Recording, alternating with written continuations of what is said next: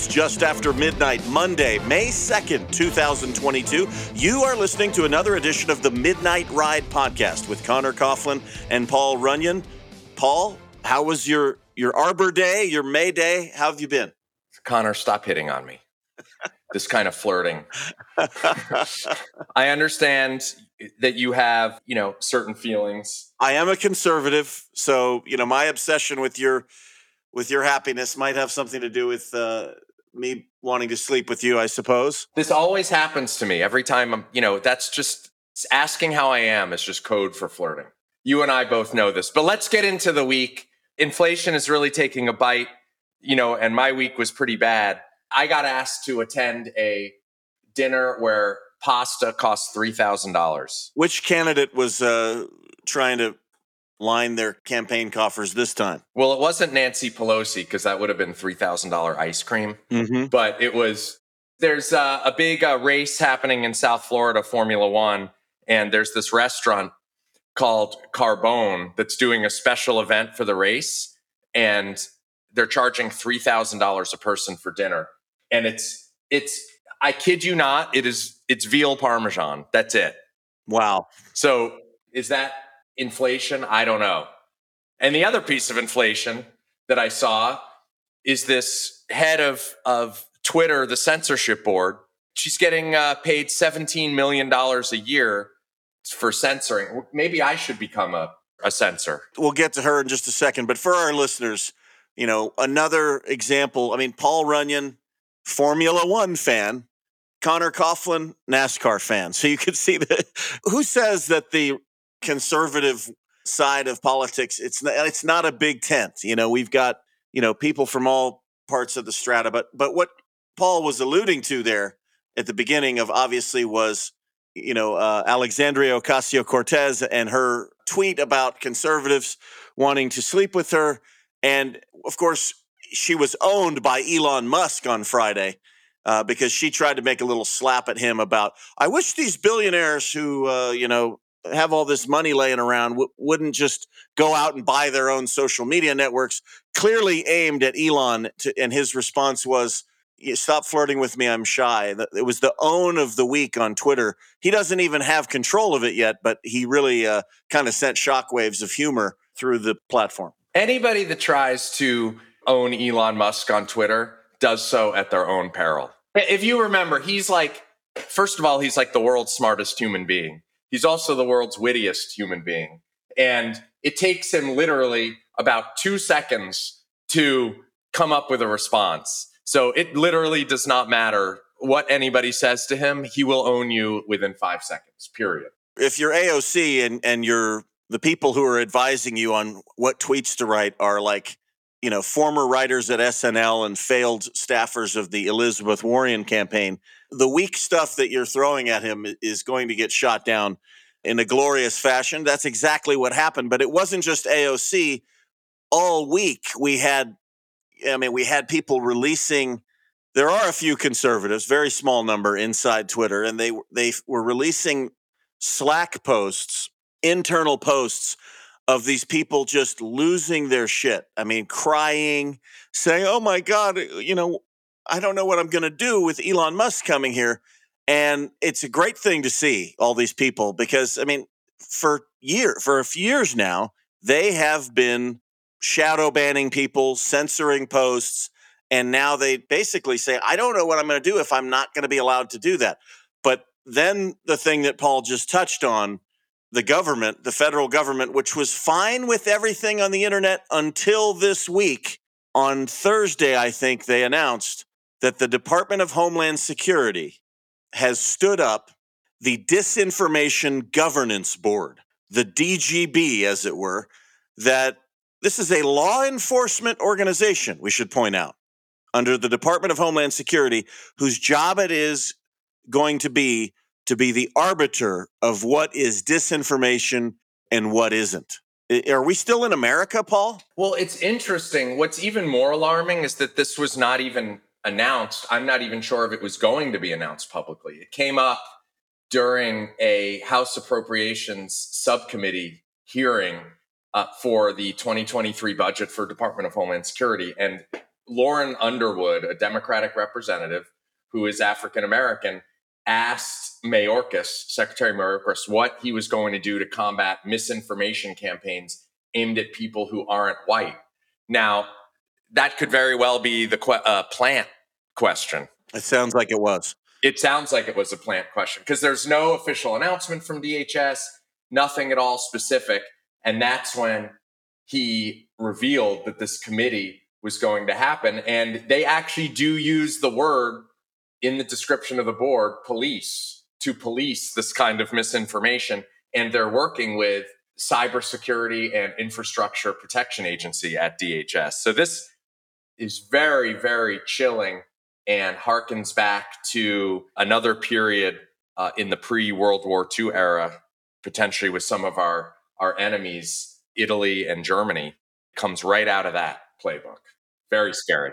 Oh, it absolutely does. I, I know you're probably going to go there and give us the historical history of that. And I think we need to hear that. First, let's just touch on this idea. I mean, this has been the talking point. You know how, you know, every week around, you know, the time that the conservatives, and by the way, isn't it nice finally to see some momentum? I don't know Elon Musk's politics and he hasn't really revealed them.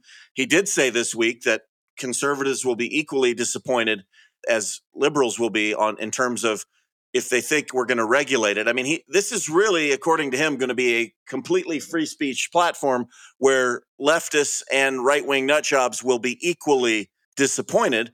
But you know, it is nice to see the the conservatives score some wins. You know, we had the 2021 elections in Virginia and New Jersey and some other places, school board wins, but people are starting to wake up to some things it is nice to see some wins. Let me just let me just say though, isn't it funny how the the talking points kind of go out? There must be some sort of memo on the left, whether it's Media Matters or the DNC. And last week, around the time that Twitter was being purchased, you see that complete moron on the View, Sunny, uh, and some other folks saying this is about protecting the free speech only of white males and the marginalized groups are going to be victims now that Elon Musk has bought Twitter. Didn't you see uh, you know a cacophony of voices saying this around the same time? Yeah, the whole thing to me looked pre-planned.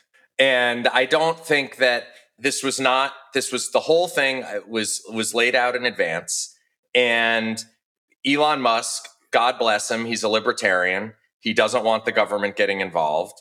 The reality is, though, I appreciate all the changes that he's making, but, and we can talk about this on another episode, but Section 230 is what really needs to get fixed because there's really nothing to keep lefties from forming their own left wing Twitter. So I don't know. I mean, this is this is a nice fix. I think it's a good win for the conservative movement. I'm I'm less worried about what's a win and what's not for conservatives and more what's a win and a loss for the Constitution. And I think this is a win for the Constitution because we finally have somebody that cares about it and is taking it seriously. And that man is named Elon Musk. And as he said, he does not have an economic interest in uh, making this succeed as like a business model or whatever. He is going to make some changes. But the fact is, uh, it's going to be the true public town square now. And we're going to see where that leads. And this could cause a lot of the crazy lefties to just pick up their marbles and go home and that could cause another unintended consequence. So we'll see where this heads. It could. And you're absolutely right, Paul. Fasten your seatbelts. We don't know where this is headed. He will not have control for several more months. I think in the fall is when he gets it. But we, you know, we will not see things like, you know, America's oldest newspaper, the paper of record, New York Post, getting their stories memory hold right before an election. We will not see satire websites like the Babylon Bee banned for hurting people's feelings. I just want to touch on uh, Sunny and her little point and a point that a lot of people were making that you know this will be about protecting the free speech rights of white males only. Here are the top 10 accounts on Twitter. Number 1, most followed on Twitter President Barack Obama. Number two, Justin Bieber. Okay, he's Canadian. Number three, Katy Perry, not a white male. Number four, someone who's very near and dear to my heart, Rihanna. Number five, the Portuguese football star Cristiano Ronaldo, who is a brown skinned, not American, certainly not a white male. Number six, Taylor Swift. Number seven, an African American by the name of Elon Musk, the richest man in the world. So, yeah, we do have two white males there. Number eight, Lady Gaga. Number nine, the president of India, the prime minister of India, Narendra Modi. And number 10, Ellis De- Ellen DeGeneres, who is not male, nor is she, to use their term, well, I'll just say she's not straight, right? So eight out of 10 are from marginalized groups. These are the most followed people on Twitter who can never argue that they have been banned. And, you know, this boogeyman. So maybe the disinformation governing board, their first thing should be to go after Sunny. Don't you think? Maybe that's. I mean, it's uh, that's where the real disinformation is coming from. Odds of that happening lower than me winning the lottery uh, on Wednesday night. But but let me just say, this boogeyman of the white male, they've been using it for a long time. It you know just in in whispers and, and things that they say on podcasts and TV shows. But when Joe Biden took over, let's just recap. On day one, his Secretary of Defense called a stand down of the entire military to to train, some would say indoctrinate them on the dangers of extremist groups, but really with a focus. And I, I have friends still in the military, and you do too. And some of them told me that they seem to paint white male extremist groups as the real problem. The Department of Justice, the new attorney general, saying that the greatest threat to the United States was right wing extremist groups. And then you had that same Department of Justice and that same Attorney General write a letter to Randi Weingarten of the National Teachers Association saying, "Hey, listen, if you're having problems with these parents, these you know parents coming to the school board meetings, I'm going to need if you want us to intervene, I'm going to need a letter from you." And so Weingarten responds with a letter and in which she calls or they call parents who are concerned about all of the crazy things going on in our schools, girls getting raped in bathrooms by boys, all of the gender theory, CRT. They labeled these parents domestic terrorists. So our government has now officially, with these three things, and now the the disinformation governance board, they have declared war on normal Americans, but certainly white males have been made the boogeyman here throughout the Biden administration. It's very obvious why they're doing this. I mean, it's they have decided their their voting block is going to be non-white males and in order to keep this horrible argument going that white males are somehow an oppressor they've got to keep their voting block in a state of crisis of stress of always of anger to keep them fired up and because they don't have any real policy that's going to help the country they have no choice but to make up these crises after crises and create these boogeymen. It's right out of the playbook from the fascist regimes of the, the 1930s. I'd like to ask our public are we ready for a Paul Runyon history lesson? Well, I, I know I am. I mean, I, I, everybody seems to love these things. So I came across an amazing article by Jeffrey Lord. You remember him, right? He was he was from the 2016. He was part of the Trump campaign uh, really well known conservative, worked for Ronald Reagan. He now writes for the American Spectator, Spectator yeah, which yeah. yeah, which is one of my favorite favorite magazines. Just uh, really talks about conservatism and the Constitution. I, I highly recommend it. And he had a great piece on sort of the history of this these type of boards that really sort of started in the 1930s. So I'm gonna gonna read that a piece to people, uh, at least part of it. And I think we can talk about it afterwards. I'd love to hear what you think, Connor. And maybe we can put up some sort of a something on our Twitter feed just to to get people's people's comments. But here we go. Aside from suggesting that the first place to begin combating misinformation would be with the Biden administration itself, for example, the claims that Joe had no knowledge of Hunter's business ventures, inflation is transitory and caused by Putin, the border swarm is seasonal. The Afghanistan exit was a success. It's time to call out this government run attack on free speech exactly for what it is out and out fascism. And what he does is he, he takes, takes us on a history lesson from Benito Mussolini, who was the fascist leader of Italy in the 1930s and was part of the uh, Axis powers that we were fighting during World War II. Mussolini attempted to remake the Italian mind, taking a personal interest in applying the twin tools of censorship and propaganda. The unique totalitarian project of Italian fascism reposed on a careful balance that required both popular confidence and a level of fear. The ambitions of this project reached not only into government, law, and economics, but also into the minds of Italy's people, which the fascists believed they could reshape and recommit to the nation state.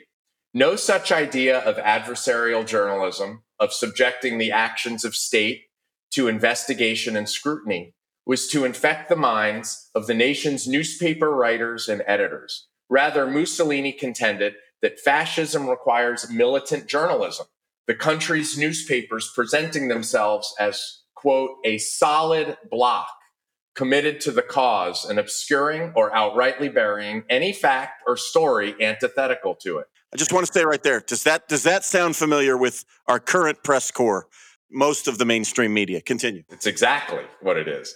Even more than post factum censorship, Mussolini favored this kind of proactive steering of the press, hardly subtle and clearly defining his expectations as both military and civilian leader of the people.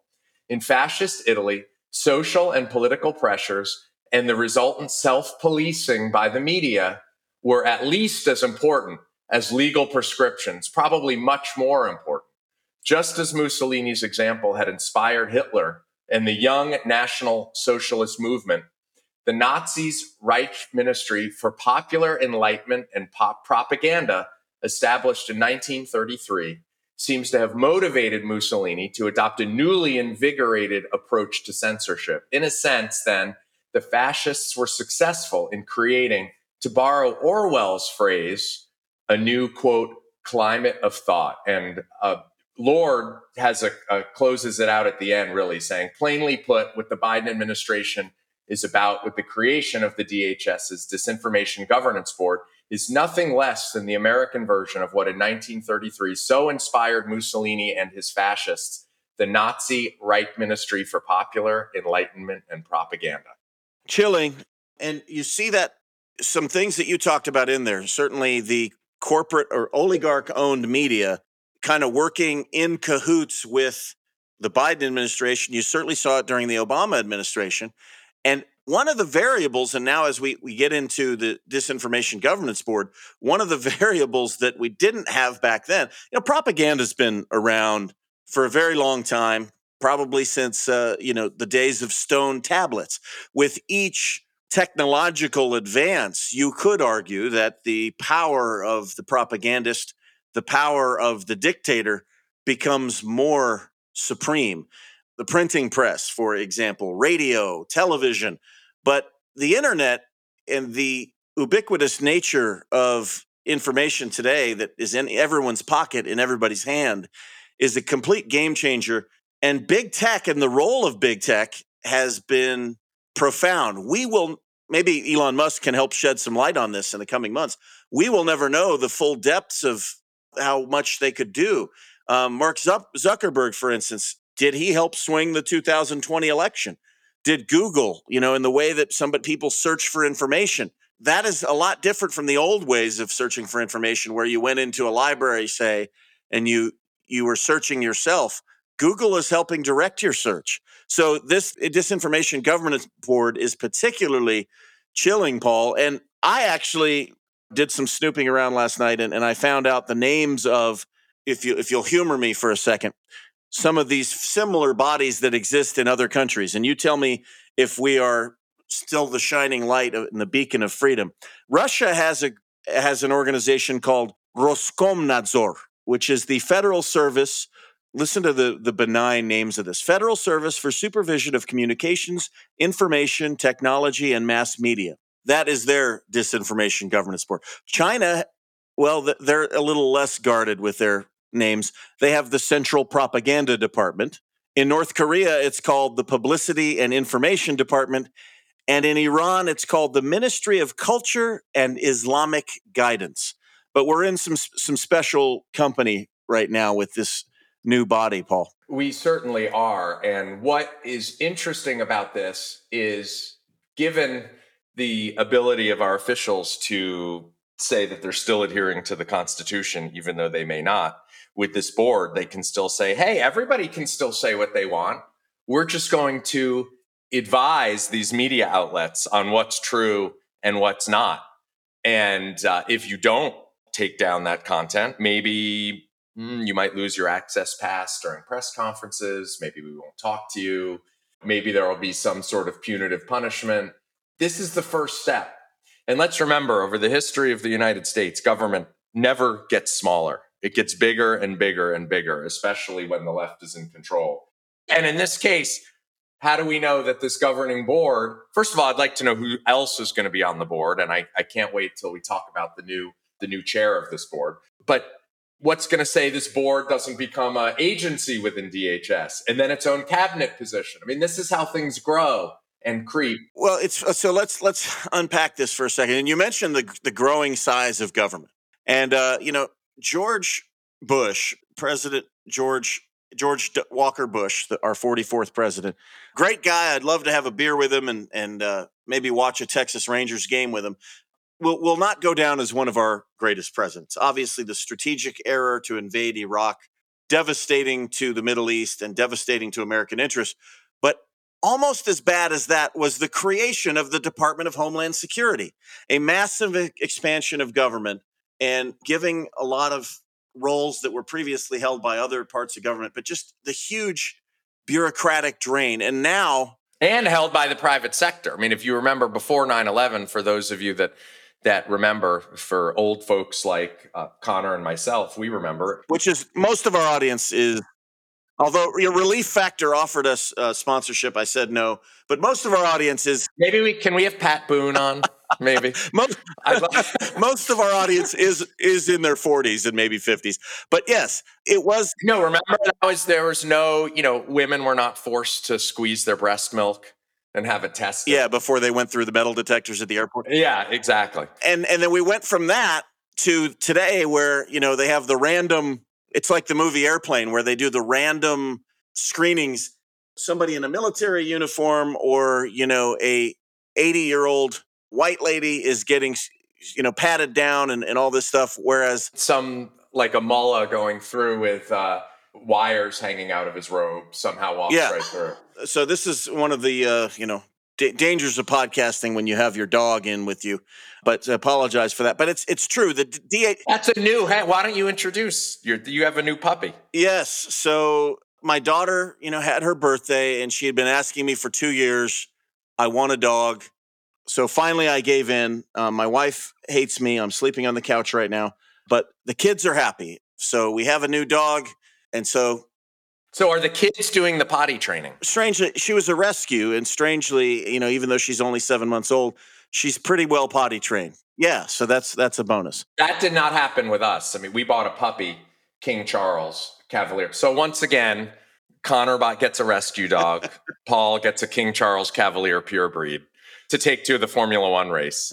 So, but yeah, we were doing lots and lots of. I mean, the potty training is still going on and let's just say the kids, they like to enjoy the positives of the dog, and it's Paul left to clean up the mess. I, I told my wife, and my wife is not from the United States originally, uh, and she doesn't like dogs that much. And I said, hey, listen, every American kid, as part of their childhood, should grow up with a dog. That's just, that's one of the things that has to happen. So, you know, and I think it does a lot for their work ethic and and and teaches them responsibility and and it also you know it also teaches them about death paul a, a, tough lesson but you know for us christians that you know we believe in you know the afterlife and things like that you know I, the fear of death there's a lot of good things about it but it, you, you have a best friend for about 10 or 12 or 15 years and hopefully and that's a great thing getting back it gives them the opportunity to raise you know, it's almost like raising a child. Exactly. And and I, I think that that to be able to have that, it makes you, let's say, a little bit less narcissistic when you have somebody else to care for. It's not all about you all the time. It's not the spoiled child where the world revolves around them and then they get older and they're just being supported by their parents all the time and never want to have children. I think that having that dog changes you. It's a it absolutely does. So we don't want. I don't want to take us off from the conversation. So no, that's okay. I think everybody everybody liked that, and, and most of our listeners have dogs. Want to talk about the you know the big government, right? So the Department of Homeland Security, which never should have been established, and and didn't really make us safer, and you know has created a huge drain, a, a greater drain on our massive bureaucracy of the federal government. Now it has disinformation governance board, which could expand. I, I am hopeful that you know, and you saw people like Darrell Issa and Lauren Boebert, two Congress people, saying, "No, hell no, we're, we're going to defund this thing." If the Republicans win Congress, they could suffocate this from a funding standpoint. It is being ridiculed, but it still exists. And as we saw on Tucker Carlson Thursday night, the woman in charge of this ministry of truth is her name Josephine Goebbels? yeah. Because she sounds like it when I hear her. that should be her new online. That should, I think we should create a hashtag for that. Uh, yeah. I think that's going to be one of our, our new Twitter uh, threads. Her name is Nina Jankowicz. Um, and she calls herself a disinformation fellow and an expert on Russian disinformation, which is of course the way they would go. Now if you if you are a sentient uh, human being who kind of tracks the news and you listen to this show you probably saw the video that tucker carlson aired on thursday night which introduced us all to to this woman which was her singing mary poppins with some sort of you know that voice i can't get it out of my head unfortunately where she basically says that you know disinformation is a really prevalent thing. And she mentions Rudy Giuliani and she mentions TikTok influencers who said that COVID wasn't that bad. Well, I got to say, when I heard her singing, I said she she just needs to stick to her day job. But now knowing what her day job is, I don't know. Yeah, well, it's fun. It's ironic that she brings up TikTok influencers because this is the administration that invited TikTok influencers into the White House to and to tell them to go parrot these talking points about how great the Biden economy is. And I mean, so they're the ones that brought in the TikTok influencers to spread actually disinformation about the economy. And here she is, you know, singing to us. This this video of her singing was t- obviously taken during the Trump administration, but that's what I want to get into. So uh, Tucker showed us who this little harpy is but back when Trump was president, back in May of 2020, so exactly two years ago, she was interviewed in a panel discussion about disinformation. I want to play this clip for our for our listeners. This is Nina Jankowicz talking about disinformation, and I just listen to this. Imagine that, you know, with President Trump right now calling all of these news organizations that have uh, inconvenient for him stories that they that they're getting out there that he's calling fake news and now lashing out at platforms. I would never want to see our executive branch have that sort of power. Um, and that's why you know the legislative process with our duly elected uh, officials is really important that sort of consultative rulemaking process. Um, and we can't just govern by executive order anymore. I think i'll leave it there.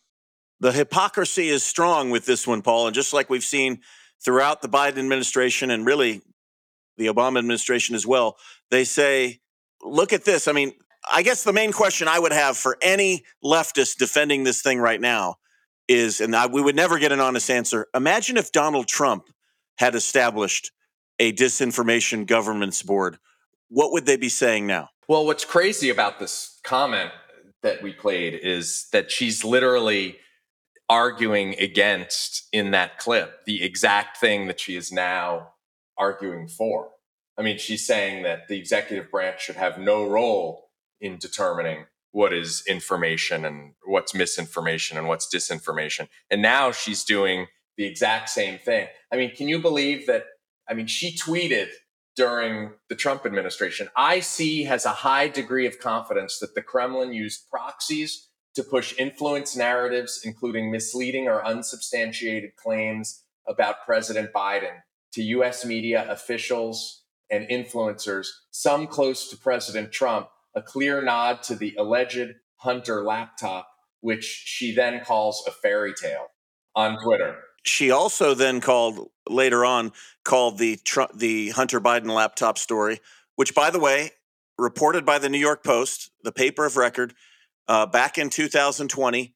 And only in 2022 do you now have New York Times and Washington Post admitting that that story was valid. But she she also then said that the whole thing was a quote Trump campaign product. Speaking of the New York Times, the recent, I mean, speaking of disinformation and how all of this is coming together the way the left wants it, they had a recent headline saying GDP report shows the US economy shrank, masking a broader recovery. I mean, is that double speak?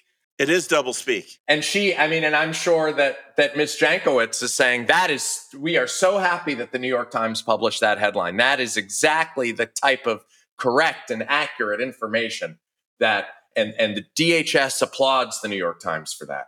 It's what we've been saying for a long time, but now you're giving legitimacy to it and you're giving somebody a I think she's what you would call in the US government senior executive service. So a very high ranking official with an official portrait. You know, this one is an official portrait of somebody who still has acne. She's young enough to, um, she looks like almost like a teenager in the photo and the way she talks. But you're giving somebody an immense amount. We don't know how old she is, though, because you know now with the kids not growing. No, she's clearly in her 40s, Paul. But I'm just saying. But kids not growing up these days, you know, she's she's catering to the 25 year old white woman demographic. But she's she's in her 40s. She's probably, you know, she's obviously into uh, Mary Poppins, but she probably also likes, you know, Harry Potter and all these other things. But you give this child. She loves speeches in the Coliseum in the 1930s.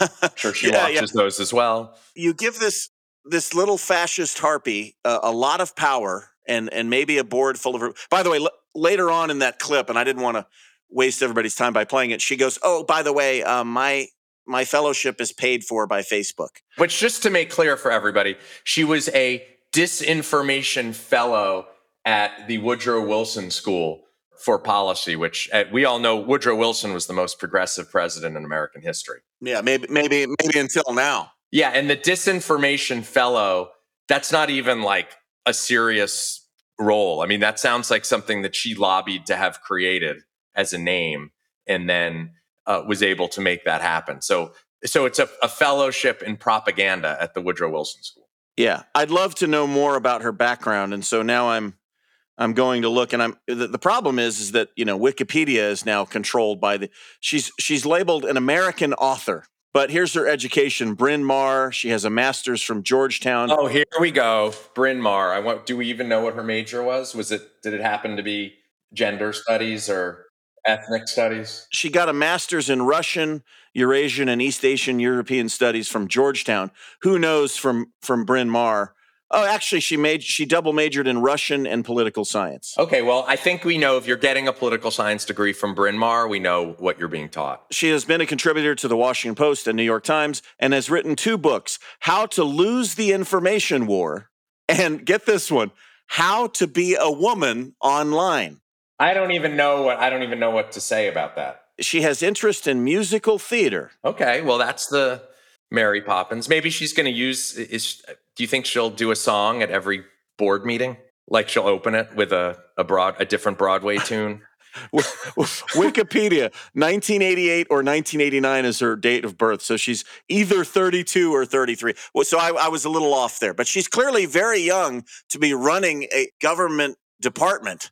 And uh, yeah, so that's the new thing. Every time she censors somebody or throws somebody in prison for wrong think, there's going to be a musical number from Cats or Wicked or something like that, right? Well, and it's the musical number, but it'll the words will be changed to have some sort of propaganda. Like she'll add white nationalism into the Phantom of the Opera or something like that. Exactly. So in her little rant that she did on that Tucker Carlson revealed. She talked about Rudy Giuliani and Ukraine, and also TikTok influencers saying how quote unquote COVID cannot cause pain. Maybe she does a Phantom of the Opera number where the Phantom is Ron DeSantis. Wouldn't that?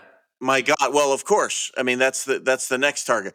But this woman is really the ministry itself, the the DGB or the the the No, we're calling it the ministry. It is the ministry. The ministry is a real problem it must be killed before it gets off the ground. What do we do about this, Paul?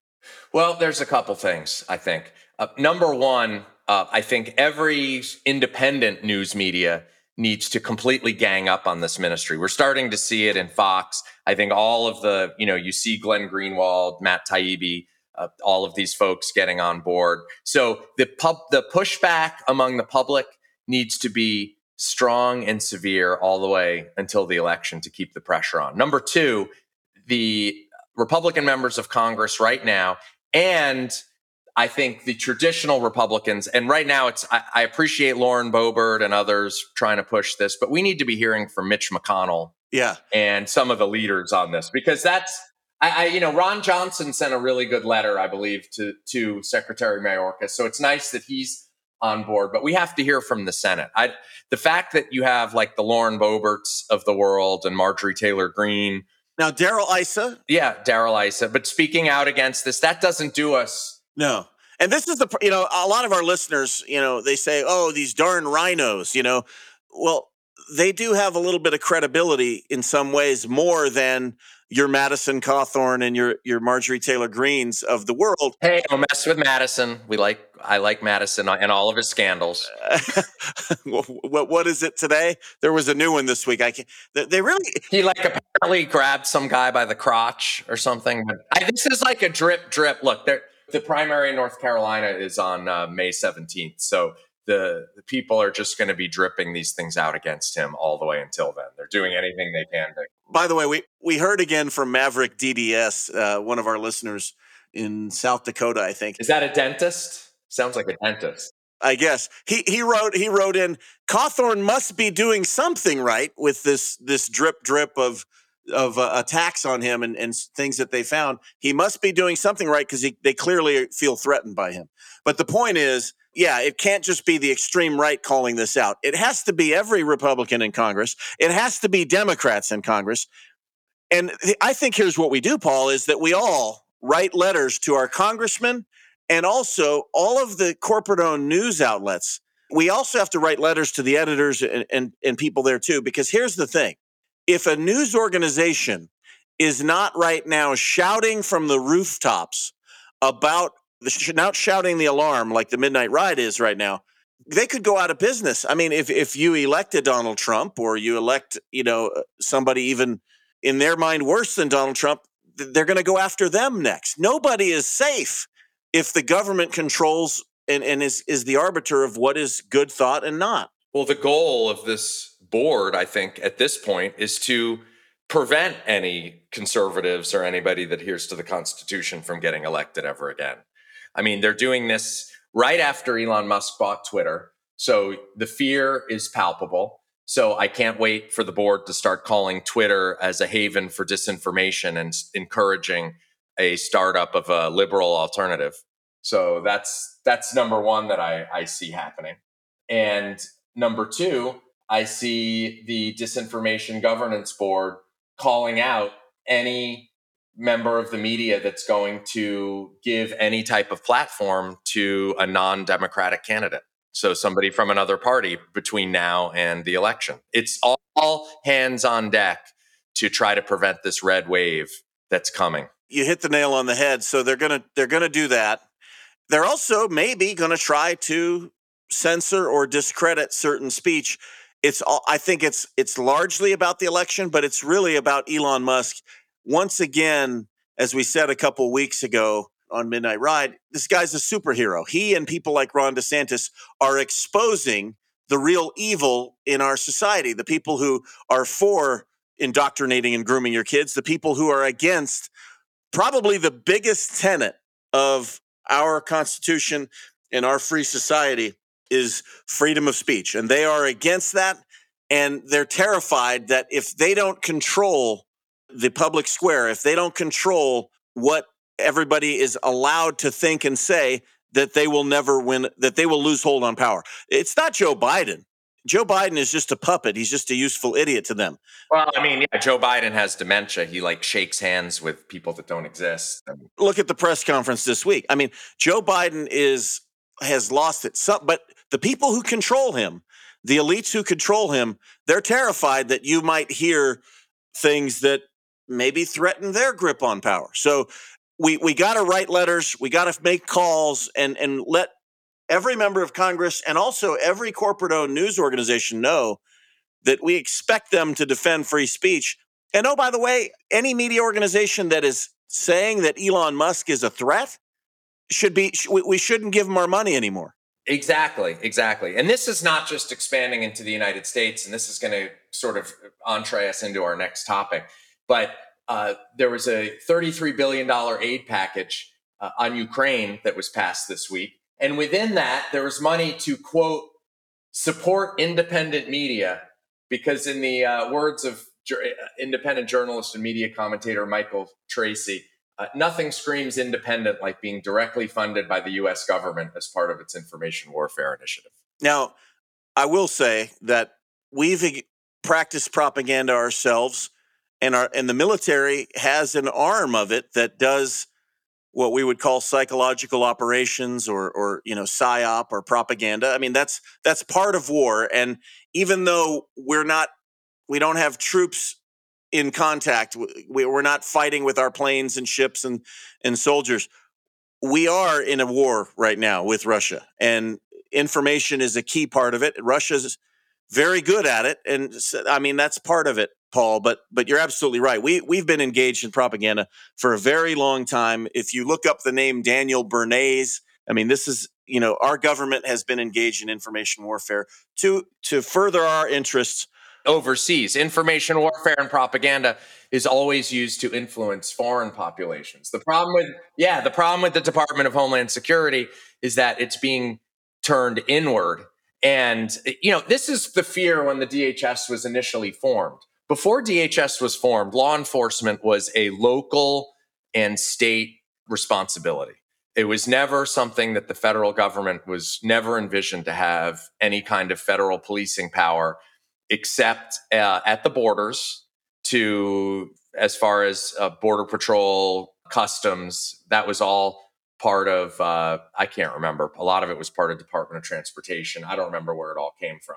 But then the as well as you know any sort of violation of federal law but now dhs is really starting to get itself into local issues and state and with this information it's it, this uh, this information governance board so we're, we're just seeing expanded use of federal policing power year after year. And I think the minute the propaganda machine starts to get turned on the US population is when the constitutional republic effectively dies. And that is why this is yet another hill we have to die on.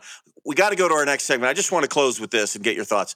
The Department of Homeland Security, which is led by an absolute cretin I think his name is Alexander Mayorkas, um, who has been called to the carpet many times by Republicans in Congress for the sieve that is our southern border. This guy actually thinks and has testified, I think as recently as this week, that the southern border is secure. Okay.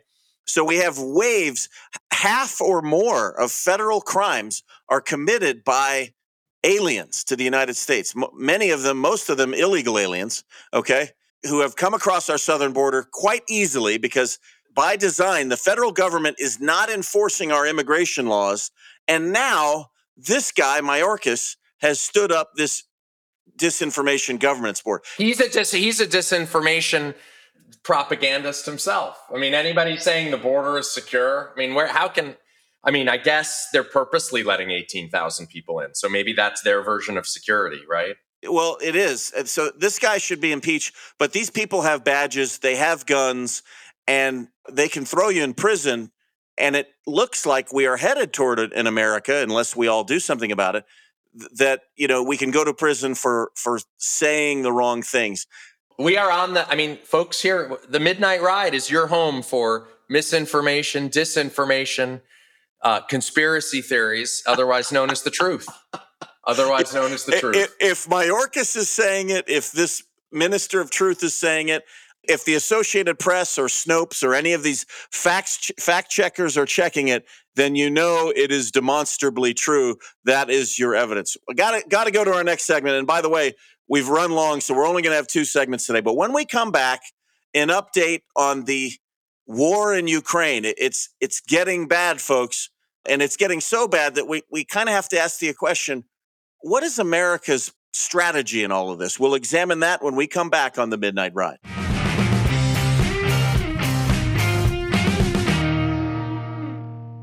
Welcome back to the Midnight Ride. Once again, your home for disinformation, misinformation, and propaganda, otherwise known as the truth. be our new segment now. We're going to say this. our new, our new, uh, our new tagline going forward that you're going to hear quite a bit of. Here, here's a little bit of information. We're kicking off the, the segment.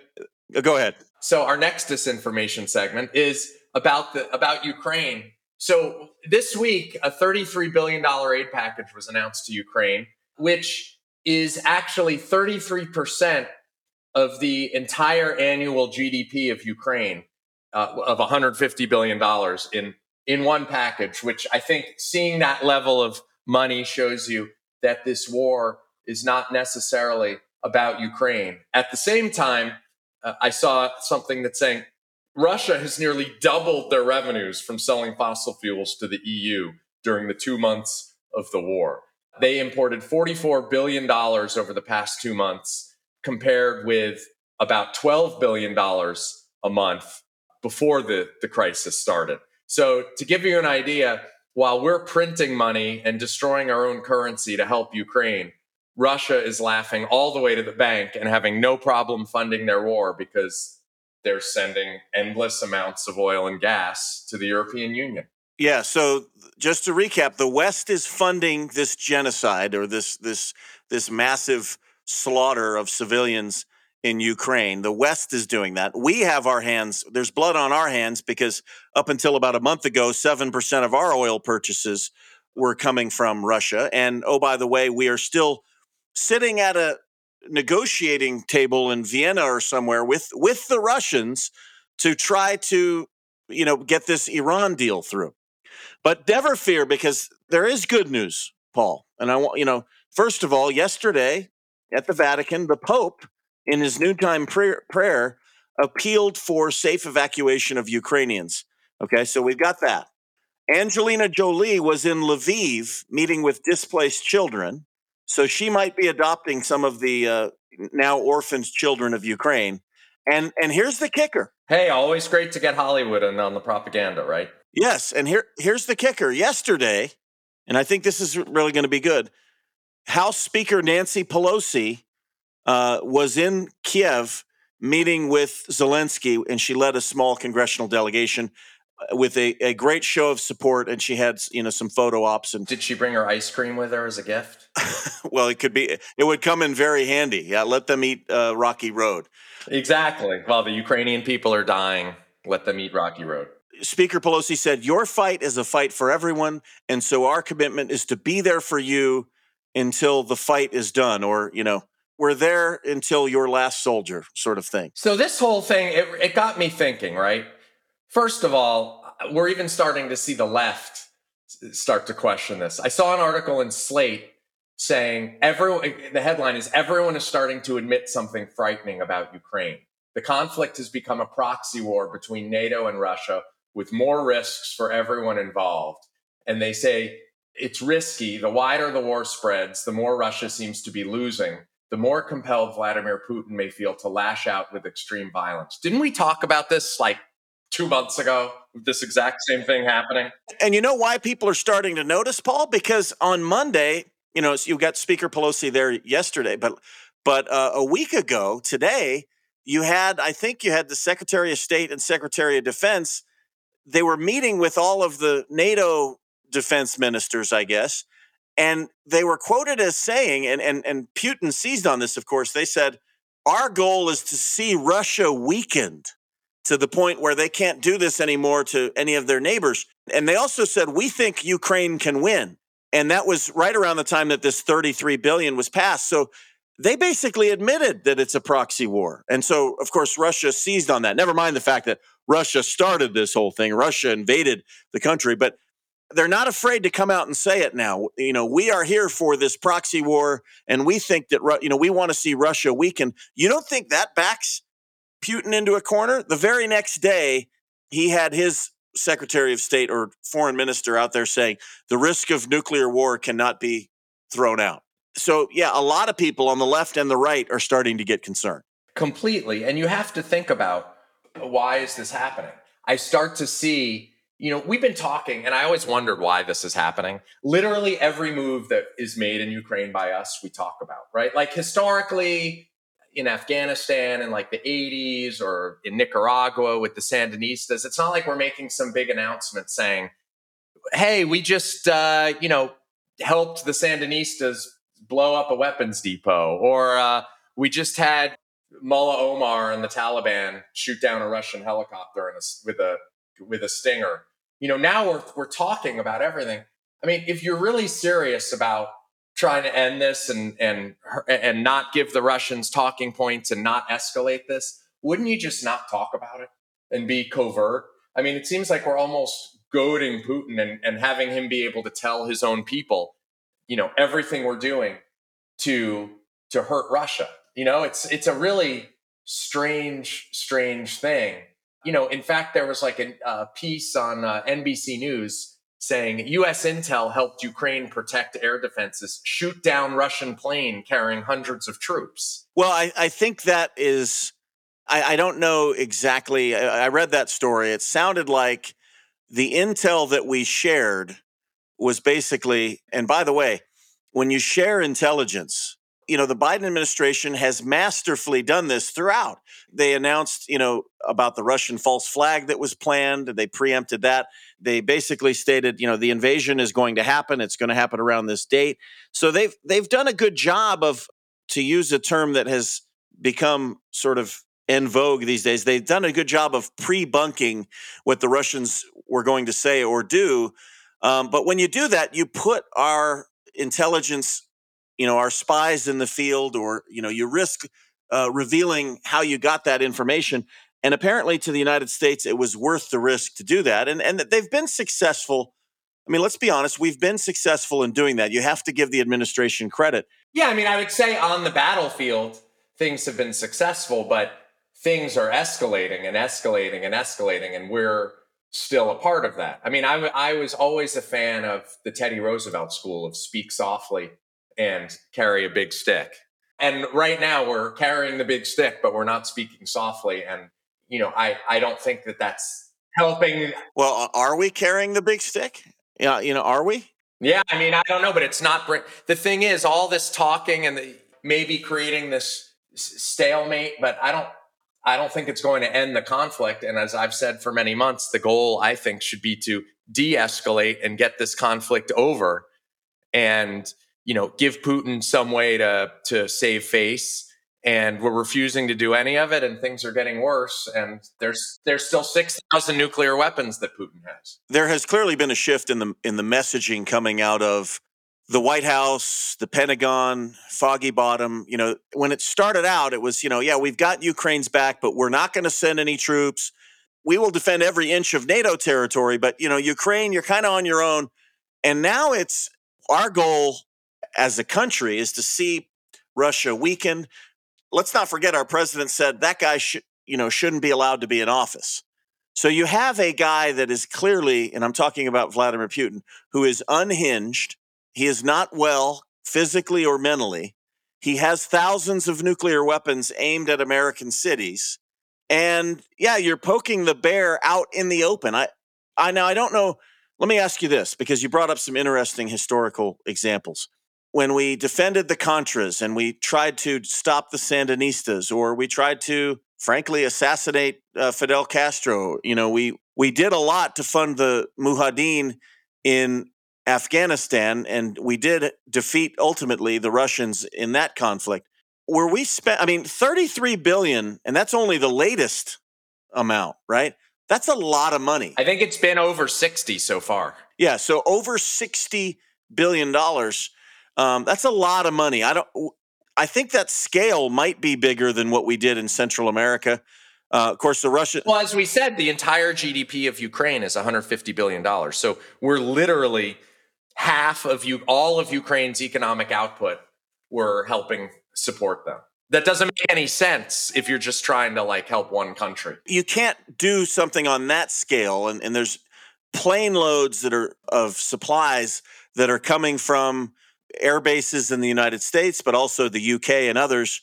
The UK has been much more, not just in terms of the material support, but also in terms of their rhetoric about just in general that they have been a lot more aggressive than the US. Boris Johnson has his own political issues that he's dealing with over there, but you know also the Brit you know the British want to be seen post Brexit as a leader, you know, bigger than the EU, but you can't give 33 billion dollars. I mean, American factories are churning out missiles now. And we've given up a, a, a percentage of our own missiles to the Ukraine. Remember, the, these missiles exist for a reason, and that's to defend our own troops. But we're giving a lot of them. You kind of can't do that silently, or can you? You know, I don't know. I mean, I, I think there's ways to, you know, I think people are going to know we're supporting it, but it's more about like the quotes. We don't want to give Putin the fodder, you know, when we start when we start announcing everything because all he does is explain that to his public and he gets his public completely ginned up against the United States. It's not like the Russian people are secretly against are secretly against Putin. He's very popular and they watch, you know, his people there get fed propaganda just like people here watching MSNBC. So they completely believe it and we're sort of giving him the tools to be able to continue to brainwash his own population. And the more he has public support for his military operation and all that oil revenue coming in, it's just going to go on forever. I think you make a, an excellent point. I mean, we probably could have done a lot of this support, and yeah, people would have known about it in, in the towns where the you know Lockheed Martin plants are churning out missiles or whatever you know, there might have been some talk on Capitol Hill or whatever, but when you go up to the the podium at the White House in the press briefing room, uh, and you say things like, "Yeah, yeah, we want," or or you you go out in front of a media cadre in in Germany with all of the other countries in the free world, and you say, "Our goal is to see Russia weakened," you are feeding into Putin's narrative, and you know. The one thing that he's kind of got going for him is that they don't trust Germany. They don't trust France or the United States.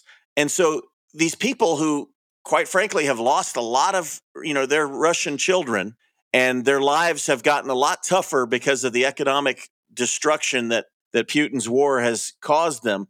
You know, that that scenario of Lindsey Graham, you know, we'd li- just like to see somebody take him out. That's not impossible. That could happen, but not if we keep feeding what Putin's saying. We keep validating it. See, they want to weaken us. They want to take us out.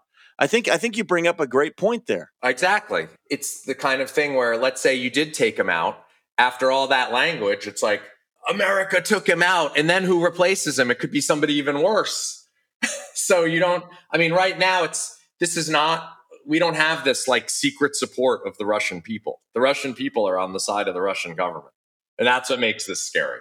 Well, here's what's at stake, and I know our show's running a little bit long, but I think America is looking at this, and and and really all of not just NATO and the EU, but all of the countries that align with our way of looking at things.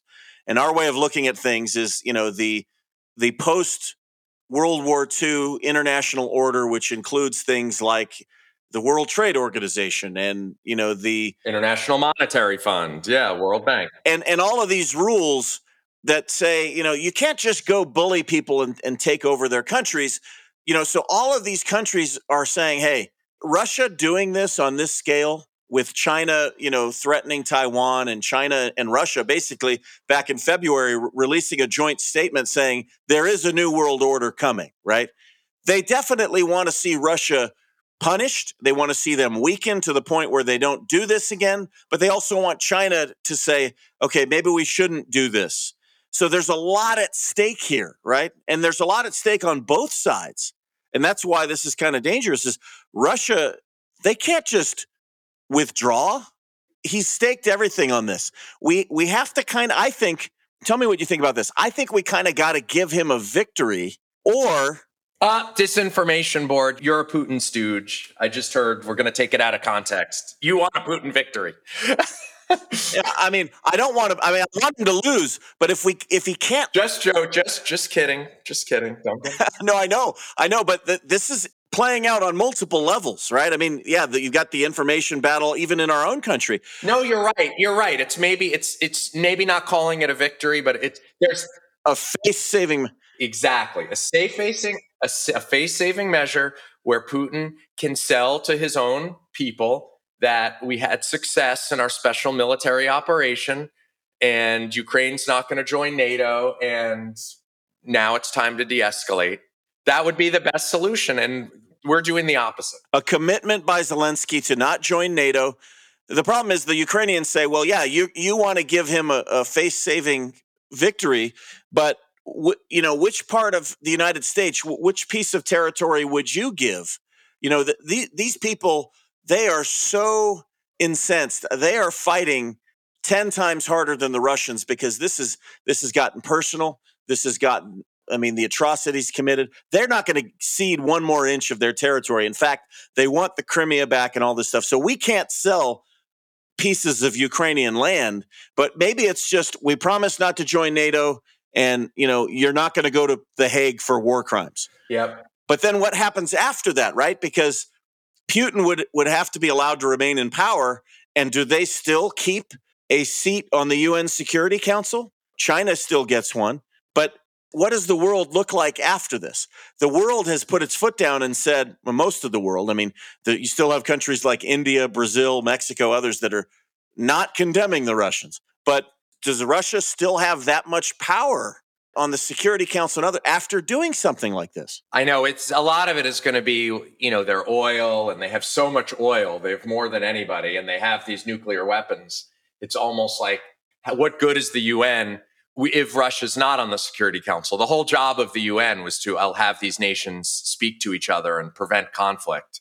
And if you kick Russia off the Security Council, then what it that becomes like kicking Elon or kicking Donald Trump off Twitter, right? It's like just you then it's just a whole bunch of people agreeing with each other. So I don't know what the answer is we're running we're way over we're way over on time and this is not going to be the last time that the midnight ride talks about this topic it's not going anywhere anytime soon so we will close by saying so just to wrap that segment up we, we need to think very hard about what our government is is saying and doing over there we all uh, me you all of our listeners our president our congress we're all behind ukraine and we wish them today, tomorrow, and you know, we, we wish them all the best success on the battlefield. But we do not want to back this guy into a corner where he uses nuclear weapons against our Ukrainian friends or against NATO and the United States because Armageddon could result. Pray for our troops, pray for our president, pray for the world and world peace. But I think we're at about 192 days or something until the midterms. Folks, we, we got to stay on the ball here. And uh, as far as this, I'll, I'll, Paul close and then I'll give you my f- closing thoughts. What are you, What are your final thoughts here? Well, my final thoughts are: I just hope that we're here next week and DHS hasn't taken us down and we've been disappeared after this episode. So hope. So I'm going to say instead of saying see you next week, I'm going to say hopefully see you next week. Yeah, hopefully see you next week. The Ministry of of Truth is on the case, folks. Write your congressman, write your representatives, and uh, to let the, the corporate owned media understand that if they don't come out in condemnation of this, that you're no longer going to watch or, or read their products. And finally, please tell a friend about the Midnight Ride. Give us a five star rating wherever you listen to us. And tell a friend if you support our mission of, of getting disinformation, misinformation, also known as the truth, out there. Please tell a friend. We really appreciate you listening. And we cannot wait until next week for the next edition of the Midnight Ride with Paul Runyon and Connor Coughlin. For Paul, I'm Connor. We'll see you next week.